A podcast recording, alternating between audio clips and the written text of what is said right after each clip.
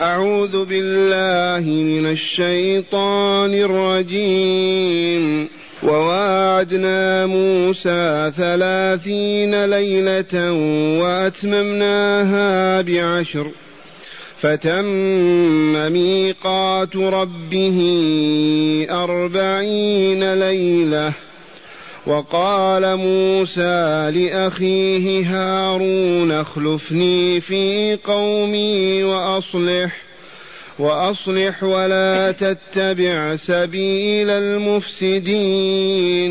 ولما جاء موسى لميقاتنا وكلمه ربه وكلمه ربه قال رب أرني أنظر إليك قال لن تراني ولكن انظر ولكن ينظر إلى الجبل فإن استقر مكانه فسوف تراني. فلما تجلى ربه للجبل جعله دكا جعله دكا وخر موسى صعقا. فلما أفاق قال سبحانك سبحانك تبت إليك وأنا أول المؤمنين. قال يا موسى إني اصطفيتك على الناس برسالاتي.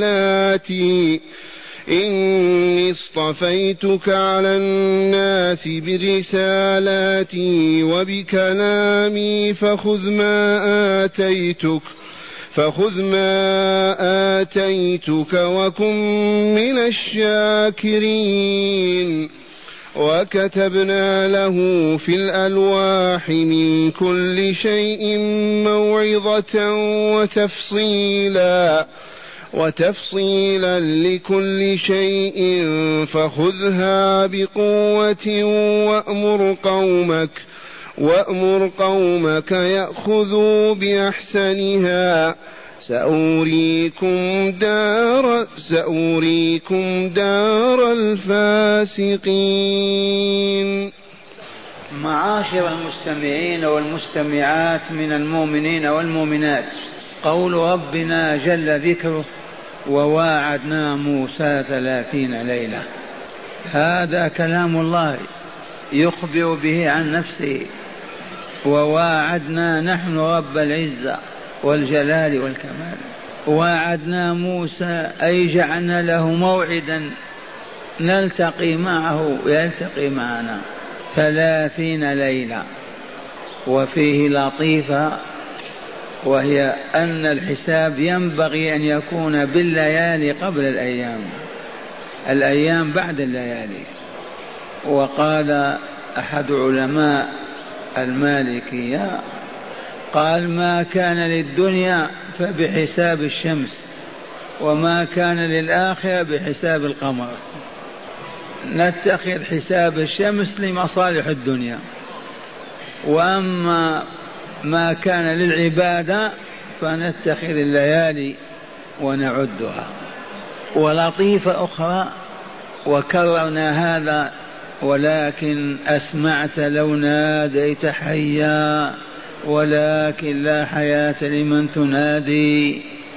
ما إن استقل بنو إسرائيل وتحرروا من المستعمرين الجبابرة فرعون وملئه واستقلوا خارج الديار المصرية احتاجوا إلى دستور يحكمون به ويساسون.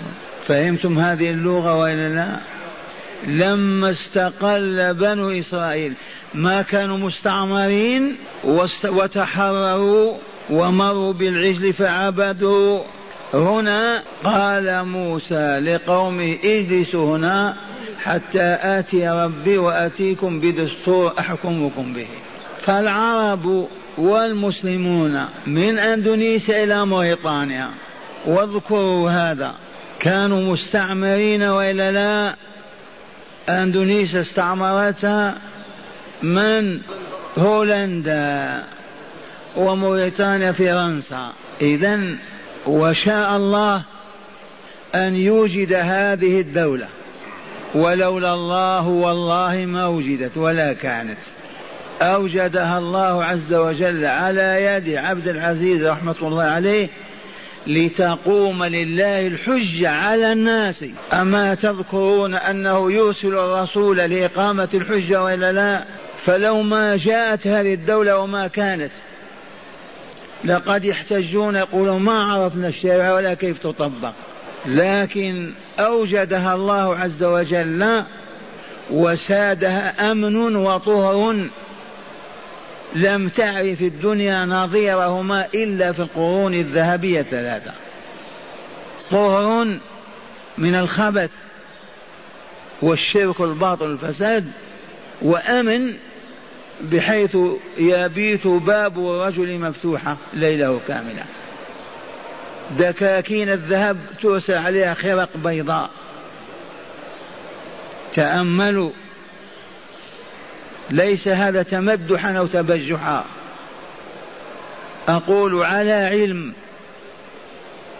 سادها أمن وطهر بسبب تطبيق الشريعة المحمدية. إقامة الصلاة وجباية الزكاة ووجود الأمر بالمعروف والنهي عن المنكر. لا بالمال ولا بالسلاح. وذي سنة الله عز وجل. من طبق شرعه في أي بلد ساده الأمن والطهر. إذا وشاهد العالم الإسلامي حجاج وزوار ويسمعون بوسائط السماع أن أمنا وطهرا في هذه المملكة. وأن الحدود تقام وأن الصلاة مجبور عليها المواطن وأن الزكاة تجبى وأن وأن وبلغهم هذا وسمعوه وشاهدوه. حدثني شيخ لي كبير السن كبير السن أيام تعلم القرآن في الكتاب. قال يقولون ابن السعود رجل لاطم بأصبعه كيس فيه النقود. ممكن أخذه. قال فاعترف فقطع أصبعه الذي مس به الذهب أو الدراهم. الشاهد عندنا كل العالم عرف أن دولة الإسلام وجدت وأن الشريعة تطبق. والأمة مستعمرة. اذا كان الواجب الحتمي المفروض الإلهي الرباني الديني أيما إقليم يستقل من بريطانيا أو فرنسا أو إيطاليا أو بلجيكا أو هولندا. يأتي رجاله أهل الحل والعقد إلى السلطان عبد العزيز. ويقولون لقد استقل هذا القطر. والعالم الإسلامي بلد واحد في حكم الله وقضائه. دولة واحدة. والتقسيم حرام. ويقولون ابعث لنا قضاة رجال علم يطبقون الشريعة عندنا. فيبعث ما شاء الله يبعث قضاة ويبعث رجال الأمر بالمعروف والنهي عن المنكر وأهل البلاد يقومون بهذا. وتصبح تلك البقعة تابعة للحكومة تابعة لخلافة المسلمين. وتطبق فيها شريعة الله. يستقل الإقليم الثاني بعد عام بعد عامين لأنهم استقلوا متفرقين. عاصرناهم كل إقليم يأتي يستقل يقول تمت الاستقلالات الأمة الإسلامية أمة واحدة دولتهم واحدة. ولا تسأل عما يتم من الخير والفضل والهدى والكمال. لكن يستقل يذهب إلى بريطانيا وفرنسا يأتي بالدستور والقانون. عرفتم؟ موسى ذهب يأتي بالدستور من عند من؟ من عند الله عز وجل ليحكم به بنو إسرائيل حتى يسودهم الأمن والطهر وتصفو أرواحهم وتزكو نفوسهم. وواعدنا موسى ثلاثين ليلة وأتممناها بعشر. سبب الإتمام الله جل جلاله. أوحى إلى موسى أن يأتيه إلى جبل الطور للقاء الكريم معه. ويعطيه الدستور. وواعده ثلاثين يوما وكانت أول القعدة مشى في الطريق على رجليه في الصحارى قبل أن يصل. شعر بأن رائحة فمه تغيرت من الصيام. فما كان منه وهو سيقابل الرب تعالى بعد يوم أو يومين أو ثلاثة فاستحى فأخذ قشر من شجر واستاك بها ليزيل ذلك العفن أو تلك الريح الغير طيبة. إذا فزاده الله إذا عشر أيام حتى تعود رائحة فمه كما كانت لأن الله يقول ورسول يقول لنا إن خلوف فم الصائم أطيب عند الله من ريح المسك. لخلوف لخلوف فم الصائم أطيب عند الله من ريح المسك. فأضاف إلى الثلاثين ليلة يوما عشرة أيام. فانتهى بأول العيد. عشر أيام من أول الحجة. وهي الأيام المباركة والأشهر الحرم. قال فتم ميقات ربه أربعين ليلة والميقات الموعد والموادع والمواعدة. أربعين يوما أربعين ليلة. الشهر الأول ثم لما استاك وأزال رائحة فمه إذا أمر أن يكمل بعشرة أيام حتى تعود الرائحة كما كانت غير محمودة. لكن الله تلك الرائحة أحب إليه والله من ريح المسك. وهذا معنا كلنا الصائمون اليوم. لخلوف فم الصائم أطيب عند الله من ريح المسك. فكان الإمام أحمد رحمه الله يقول لتلامذه إذا أذن الظهر وتوضأتم لا تستاكوا بعد الظهر. لتبقى الراحة إلى الليل. ووعدنا موسى ثلاثين ليلة وأتممناها بعشر فتم ميقات ربي أربعين ليلة. وقال موسى لأخيه هارون أخلفني. لما تم الميقات وأراد أن يمشي إلى الله قال لأخيه أخلفني في قومي. ما معنى يخلفه فيهم؟ بالحكم. بالترتيب بالترتيب بالتأديب بالتربية ب... حتى لا يعبدوا غير الله أو يبتدعوا. واخلفني في قومي وأصلح. أنت خليفتي في قومي أصلح ما يفسده المفسدون. أصلح ولا تفسد. والأمة في حاجة دائما إلى الإصلاح. ولا تتبع سبيل المفسدين. إذا ظهر فاسد أو مفسد في القوم أو مفسدين لا تتبع باطلهم. ومع الأسف تم هذا إذ عبدوا العجل. السامري لعنة الله عليه قال لنساء بني إسرائيل اجمعنا الحلي الذي كان عندكم وأخذتموه من نساء الأقباط. وهذا لا يحل لكم. إذا فذابه ذوبه وصنع منه عجلا من ذهب. وقال هذا إلهكم وإله موسى. فنسي. لما غاب موسى إلى ربه فعل هذا الطاغية هذه الفعلة القبيحة. وهنا قال موسى لأخيه هارون اخلفني في قومي وأصلح ولا تتبع سبيل المفسدين. واعتذر هارون كما هي في سورة طه. القصة مفصلة هناك. قال ولما جاء موسى لميقاتنا وكلمه ربه انتهى إلى جبل الطور في الميعاد المحدد وكلمه الله عز وجل. وكلمه ربه خالقه ومالك أمره وسيده وإله ومعبوده. الله ما كلمه ملك من الملائكة. وكلمه ربه أي خالقه ورازقه وإلهه ومعبوده الحق. كلمه بما شاء أن يكلمه. قال موسى ربي أي يا ربي. أرني أنظر إليك. ما دام يسمع كلام الله وغمره النور وأصبح في عالم ليس بهذا العالم الهابط تحولت نفسه إلى كتلة من نور كالملائكة.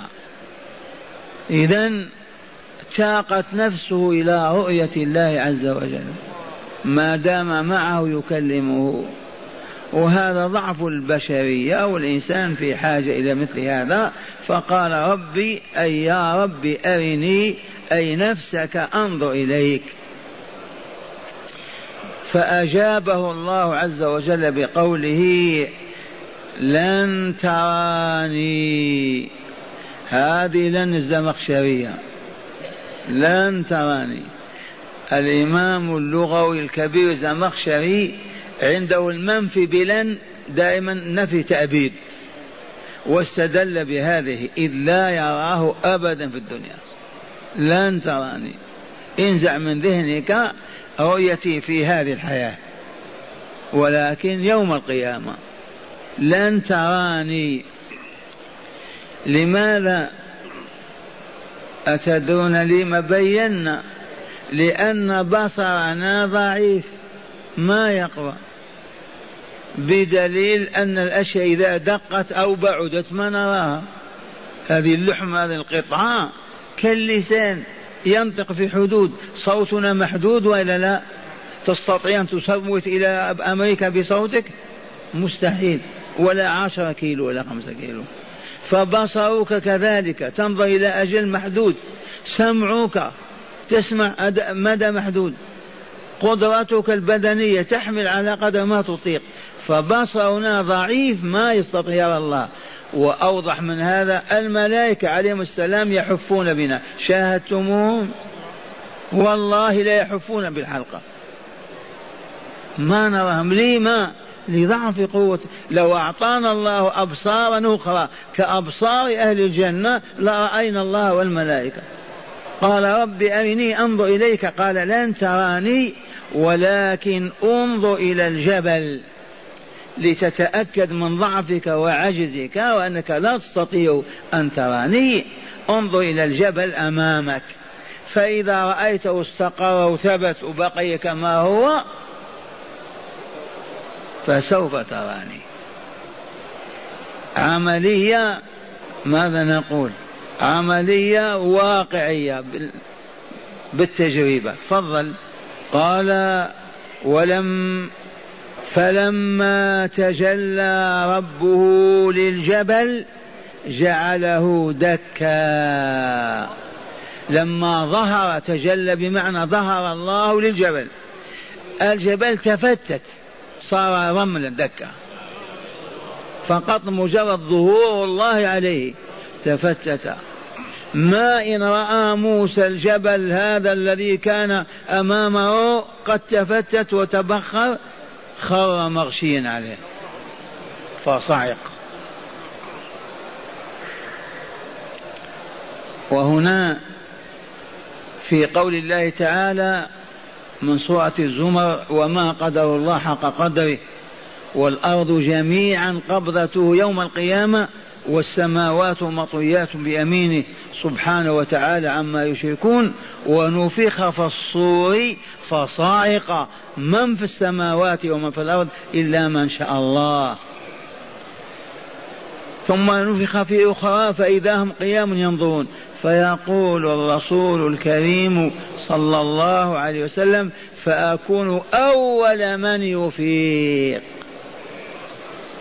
فأكون أول من يفيق لأن الخليقة كلها في عراصات القيامة وامتحنهم الله فنفخ إسرائيل نفخته فصعق كل من في السماوات يوم الآخر إلا من شاء الله كحملة العرش.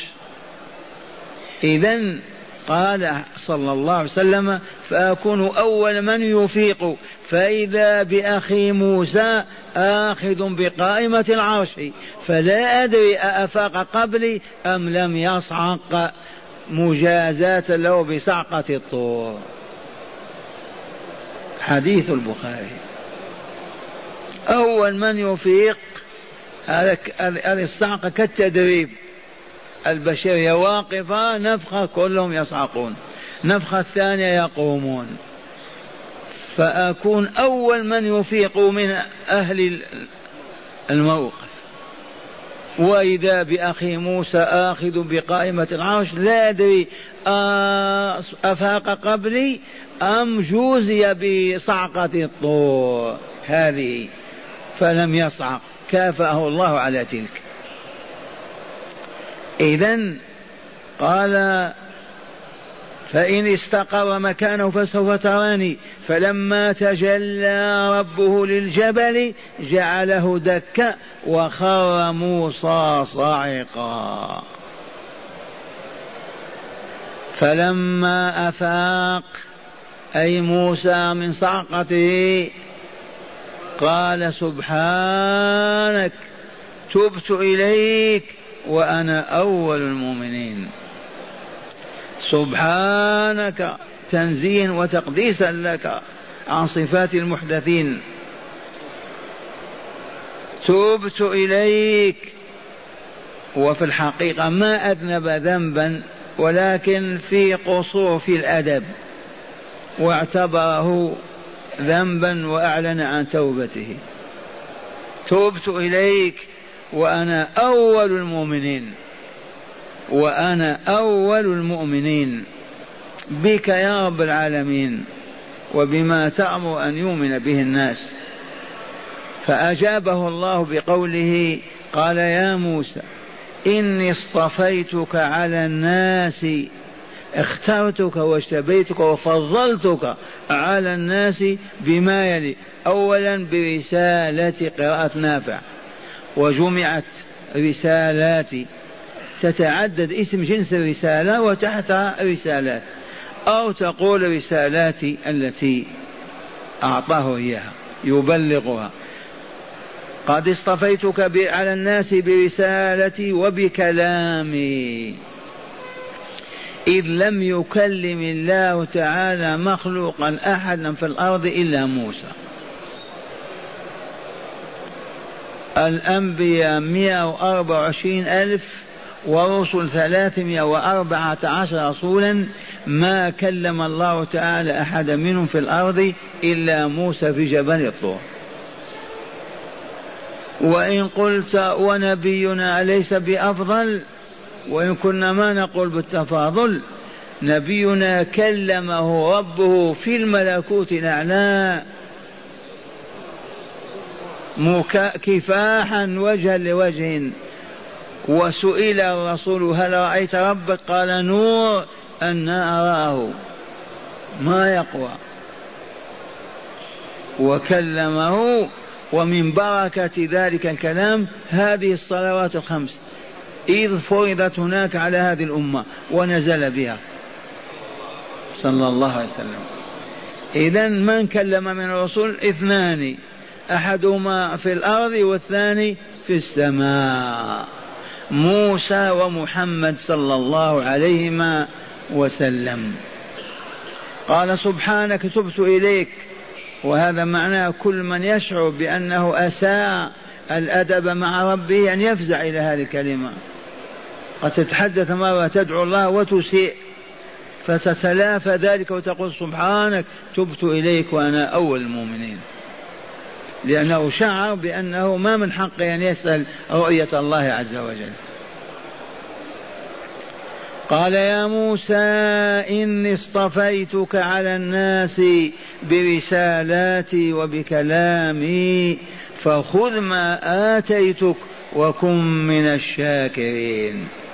خذ ما آتيتك من هذه الكمالات وهذه العطاءات الربانية وكن من الشاكرين. من الشاكرين.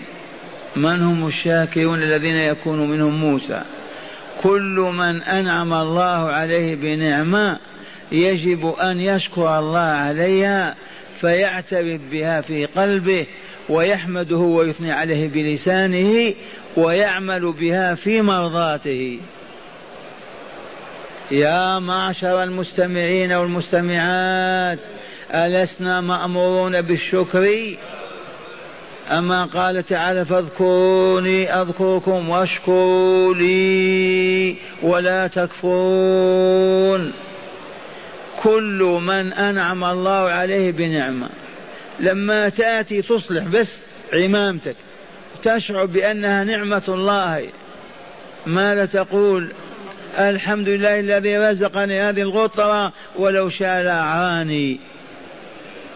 تلبس ثوبك فقط في الصباح أو عند اغتسالك تقول الحمد لله الذي رزقني هذا الثوب ولو شاء لأعاني أنتم في هذا الحلقة تقول الحمد لله الذي رزقنا هذه هذه الجلسة وغيرنا محروم منها فربنا لك الحمد ولك الشكر.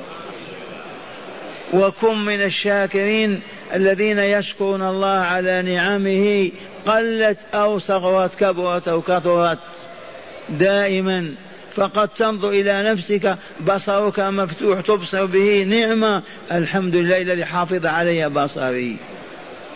تمر برجل يمشي على رجل واحدة. الحمد لله الذي حافظ علي رجلي. هذا الله عز وجل يقول لموسى وكن على سبيل الوجوب كن من الشاكرين على الآلاء والإنعام الإلهي. قال تعالى وكتبنا له في الألواح الدستور. عرفتم الدستور؟ أين الدستور يا شيخ؟ والله لقد وفقني ربي فله الحمد والمنة إلى وضع دستور أيام بدأت الاستقلالات وهو موجود في الرسائل. الدستور والله لو طبق في قرية في مدينة في إقليم في منطقة لساد أهله وعزوا وفازوا وطابوا وطهروا. مأخوذ من قال الله قال رسوله صلى الله عليه وسلم. وقال فقهاء الأمة من مالك والشافعي وأحمد وأبي حنيفة. هل بلغكم أن دولة أخذته وأرسلناه إلى الدويلات أيضا؟ هذا واقع ولا خرافة هذه خلال الدستور موجود. تنظيم سياسي عجيب. والله ما تصل إليه أمريكا ولا بريطانيا. في كل شؤون الحياة من تكوين الحكومة وإمام المسلمين ومن معه إلى المقابر وكيف تكون في المال في الاقتصاد في الجيش في التعليم للبنات للرجال للصناعة للمشا... لل... للاتصالات بالخارج مع الدول في السفارات وما إلى ذلك أمر عجب. ومات ما في طالب علم قال ينبغي أن يطبق هذا الدستور. أبدا. فلا عجب أن تكون الدولة السعودية قد قامت أقامها الله ولاحت أنوار الهداية فيها والدويلات تستقل من بريطانيا من فرنسا ما تأتي دولة وتقول أعطينا قضاة يا إمام. علمنا كيف نطبق الشريعة لأننا مسلمون. هل حصل في هذا في بلد؟ والله ما كان والذي كان هو الطعن والنقد والسخرية وبآذاننا سمعنا هذا. أمة هابطة وإلا لا والبرهنة السهلة هذا الدستور الإسلامي.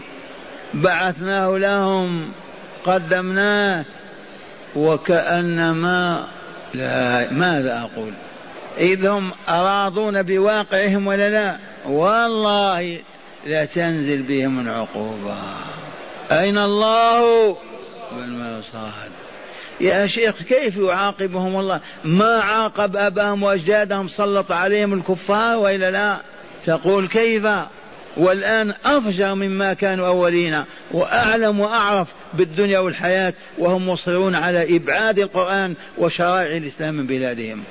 إذا وكتبنا له في الألواح ورقات الدستور في اللوحة تكتب ما في ورق. وكتبنا له في الألواح من كل شيء موعظة وتفصيلا لكل شيء وهدى وتفصيلا لكل شيء. ما زلت أقول وليغضب من شاء أن يغضب.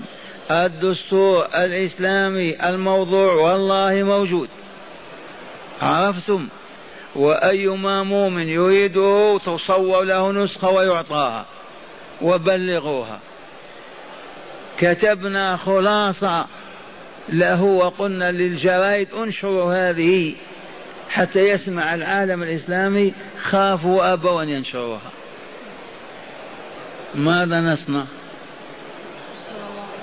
إذا النجاة النجاة ليطلب كل واحد منا النجاة من النار. اطلب النجاة لنفسك. وحد ربك واعبده في الليل والنهار ولا تبالي. وكتبنا له في الألواح من كل شيء موعظة وتفصيلا لكل شيء في شؤون الدولة والحكم. ما هي أمة جديدة استقلت وإلا لا؟ فخذها بقوة. خذ هذا الدستور بقوة بعزم وتصميم وإرادة وتطبيق. ما أخذها فقط وخليها على الرف. أو طبق ما تشاء واترك ما تشاء ما تشاء. هذا كلام الله ولا فخذها بقوة وعزم وإرادة. أي طبقها على بني إسرائيل. خذ بقوة وأمر قومك يأخذوا بأحسنها. مر قومك يأخذوا بما هو أقوى. ما يأخذون فضائل الأعمال بأحسنها وأقواها.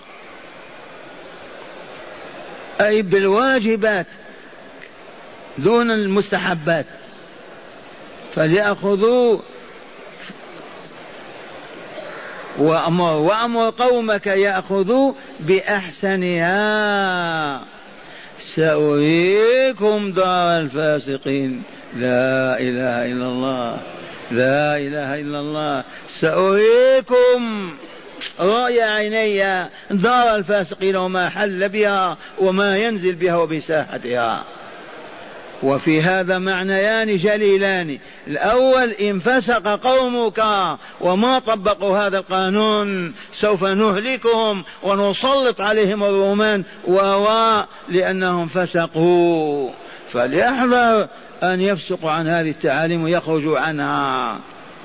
كما أيضا سأريكم دار الفاسقين العمالقة التي سينصر الله بني إسرائيل وتقوم دولتهم في فلسطين بعد ثلاثين بعد أربعين سنة. حمال الوجوه. سأريكم دار الفاسقين. من هم الفاسقون هؤلاء؟ الذين استباحوا ما حرم الله واهملوا وتركوا ما أوجب الله واعرضوا عن ذكر الله. بيضا كانوا أو سودا بني إسرائيل أو عرب أو غير ذلك. سأريكم السين للتأكيد والتحقيق. مستقبلا دار الفاسقين. المناسبة أما قال تعالى فخذها هذه الألواح بما فيها بقوة وأمر قومك يأخذوا بها. ما طبق أنت على نفسك وأسرتك والآخرون يغنون. يأخذوا بأحسنها سأريكم دار الفاسقين. سأريكم مستقبلا دار من فسق عن أمرنا وخرج عن طاعتنا. وما ينزل به من البلاء وما يحل بساعته من الشقاء والدمار. عساكم فهمتم. والله كلام واضح. كان إخواننا يقرؤونه على الموتى لكن الآن نحن نقرأ ونحن أحياء. الحمد لله. هذه التدار هذا التدارس وإلا لا؟ إليكم أيضا الشرح في الكتاب. قال ما زال السياق في ذكر أحداث موسى مع بني إسرائيل. إنه لما نجى الله تعالى بني إسرائيل من فرعون وملكه من فرعون وملئه وحدثت وحدثت حادثة طلب بني إسرائيل من موسى أن يجعل لهم إلها كما للمشركين إلها. مر هذا ولا لا؟ وقد أنبأهم موسى وأدبهم عن قولهم الباطل. وعد الله تعالى موسى أن يناجيه بجبل الطور وجعل له الموعد الذي يتلقاه يلقاه فيه شهرا ثلاثين يوما. وكانت شهر القعدة وزادها عشرا من أول الحجة فتم الميقات أربعين ليلة. وعند خروجه عليه السلام استخلف في بني إسرائيل أخاه هارون وأوصاه بالإصلاح ونهاه عن اتباع آراء المفسدين. عندنا المفسدون الآن في العالم بأسر الأقلام التي تكتب وتحسن الباطل المنكر وتقبح الحسن. مفسدون. لا يخلو منهم بلد. ولا تتبع سبيل المفسدين.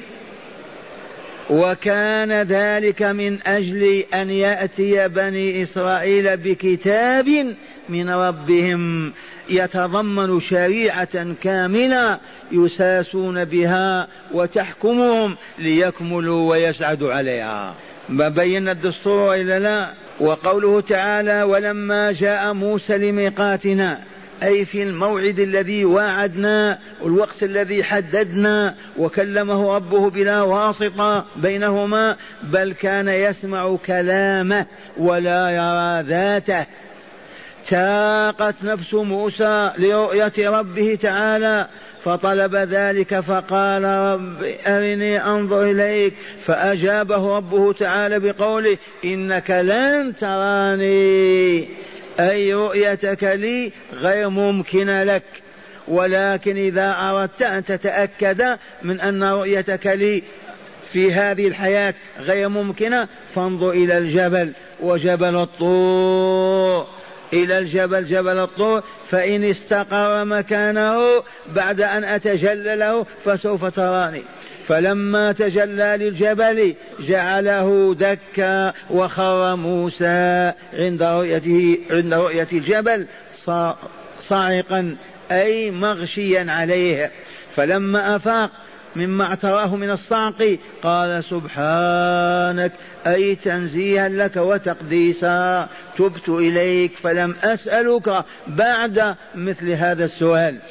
وأنا وأنا أول المؤمنين بك وبجلالك وعظيم سلطانك. وأنا عبدك عاجز عن رؤيتك في هذه الدار دار التكليف والعمل. وهنا أجابه ربه تعالى قائلا يا موسى إني اصطفيتك على الناس برسالاتي وبكلامي فخذ ما آتيتك من هذا الكمال والخير العظيم وكن من الشاكرين لي على إنعامي على إنعامي لأزيدك وذلك بطاعتي والتقرب إلي بفعل محابي وترك مكاره. وقوله تعالى وكتبنا له في الألواح من كل شيء موعظة وتفصيلا لكل شيء أي كتبنا له في ألواحه من كل شيء من أمور الدين والدنيا موعظة لقومه من أمر ونهي وترغيب وترهيب وتفصيلا لكل شيء يحتاجون إلى بيانه وتفصيله. وقوله فخذها بقوة أي وقلنا له خذها بقوة أي بعزم وجد وذلك بالعمل بحلالها وحرامها فعلا وتركا. وأمر قومك أيضا يأخذ بأحسنها أي بما هو عزائم فيها وليس برخص تربية لهم وتعويدا لهم على تحمل العظائم لما لازمهم من الضعف والهون والخور دهرا طويلا. عند الفراعنة وقوله تعالى سأريكم دار الفاسقين. يتضمن النهي للنبي لبني إسرائيل عن ترك ما جاء في الألواح من الشرائع والأحكام. فإنهم مثل فإنهم متى تركوا ذلك أو شيئا منه يعتبرون فاسقين. وللفاسقين نار جهنم. هي جزاؤهم يوم يلقون ربهم ومربيهم وسيريهم إياها. فهذه الجملة تحمل غاية الوعيد والتهديد للذين يفسقون عن شرائع الله بإهمالها وعدم العمل بها. فليحذر المؤمنون هذا فإنه عظيم. هداية الآيات. أولا المحافظة على المواعيد أمر محبوب للشارع مرغب فيه وهو من سمات الصالحين. وعدتك الساعة العاشرة يجب أن لا أخلف. تواعدنا يوم كذا يجب أن لا نخلف. والآن آه يقولوا موعد بريطاني. لما هبطنا وهم ارتفعوا مواعيدهم ثابتة. والمستعمر اللي في فرنسا كذلك موعد فرنسي يعني ما فيه الخلف. ونحن أهل القرآن والإيمان. أتباع الرسول. نسخر ببعضنا بعضا. نلتقي الساعة الفلانية وينام مع أهله. لا إله إلا الله. ما قرأنا هذه الآيات. ما قرأناها لنفهمها ونعمل بها. قرأناها على الموت لنأكل الطعام. المحافظة على المواعيد. أمر محبوب للشارع مرغب فيه. وهو من سمات وعلامات الصالحين. منين أخذنا هذا وواعدنا موسى. ثانيا جواز الاستخلاف في الأرض في مهام الأمور فضلا عما هو دون ذلك. وجوب أو جواز الاستخلاف في الأرض. أمير يستخلف آخر مدير عمل يستخلف آخر مدير مدرسة يستخلف ولكن يوصيه آه بالعمل الصالح وألا يطيع المفسدين. ثالثا مشروعية الوصية للخلفاء بما هو خير. رابعا إمكان رؤية الله تعالى وهي ثابتة في الآخرة لأهل الجنة. إمكان رؤية الله تعالى في الآخرة وهي ثابتة لمن؟ لأهل الجنة فقط. اللهم اجعلنا منهم. خامسا استحالة رؤية الله تعالى في الدنيا لضعف الإنسان على ذلك. لضعف الإنسان على ذلك. سادسا وجود الأمة القابلة لأحكام الله قبل وجود الشرع الذي. سبحان الله من وفقنا لهذا. ما انتبهتم؟ الحاكمية الحكام كفار. أولا أوجدوا أمة مؤمنة ربانية وطالب بتطبيق الشريعة. فهمتم ولا لا؟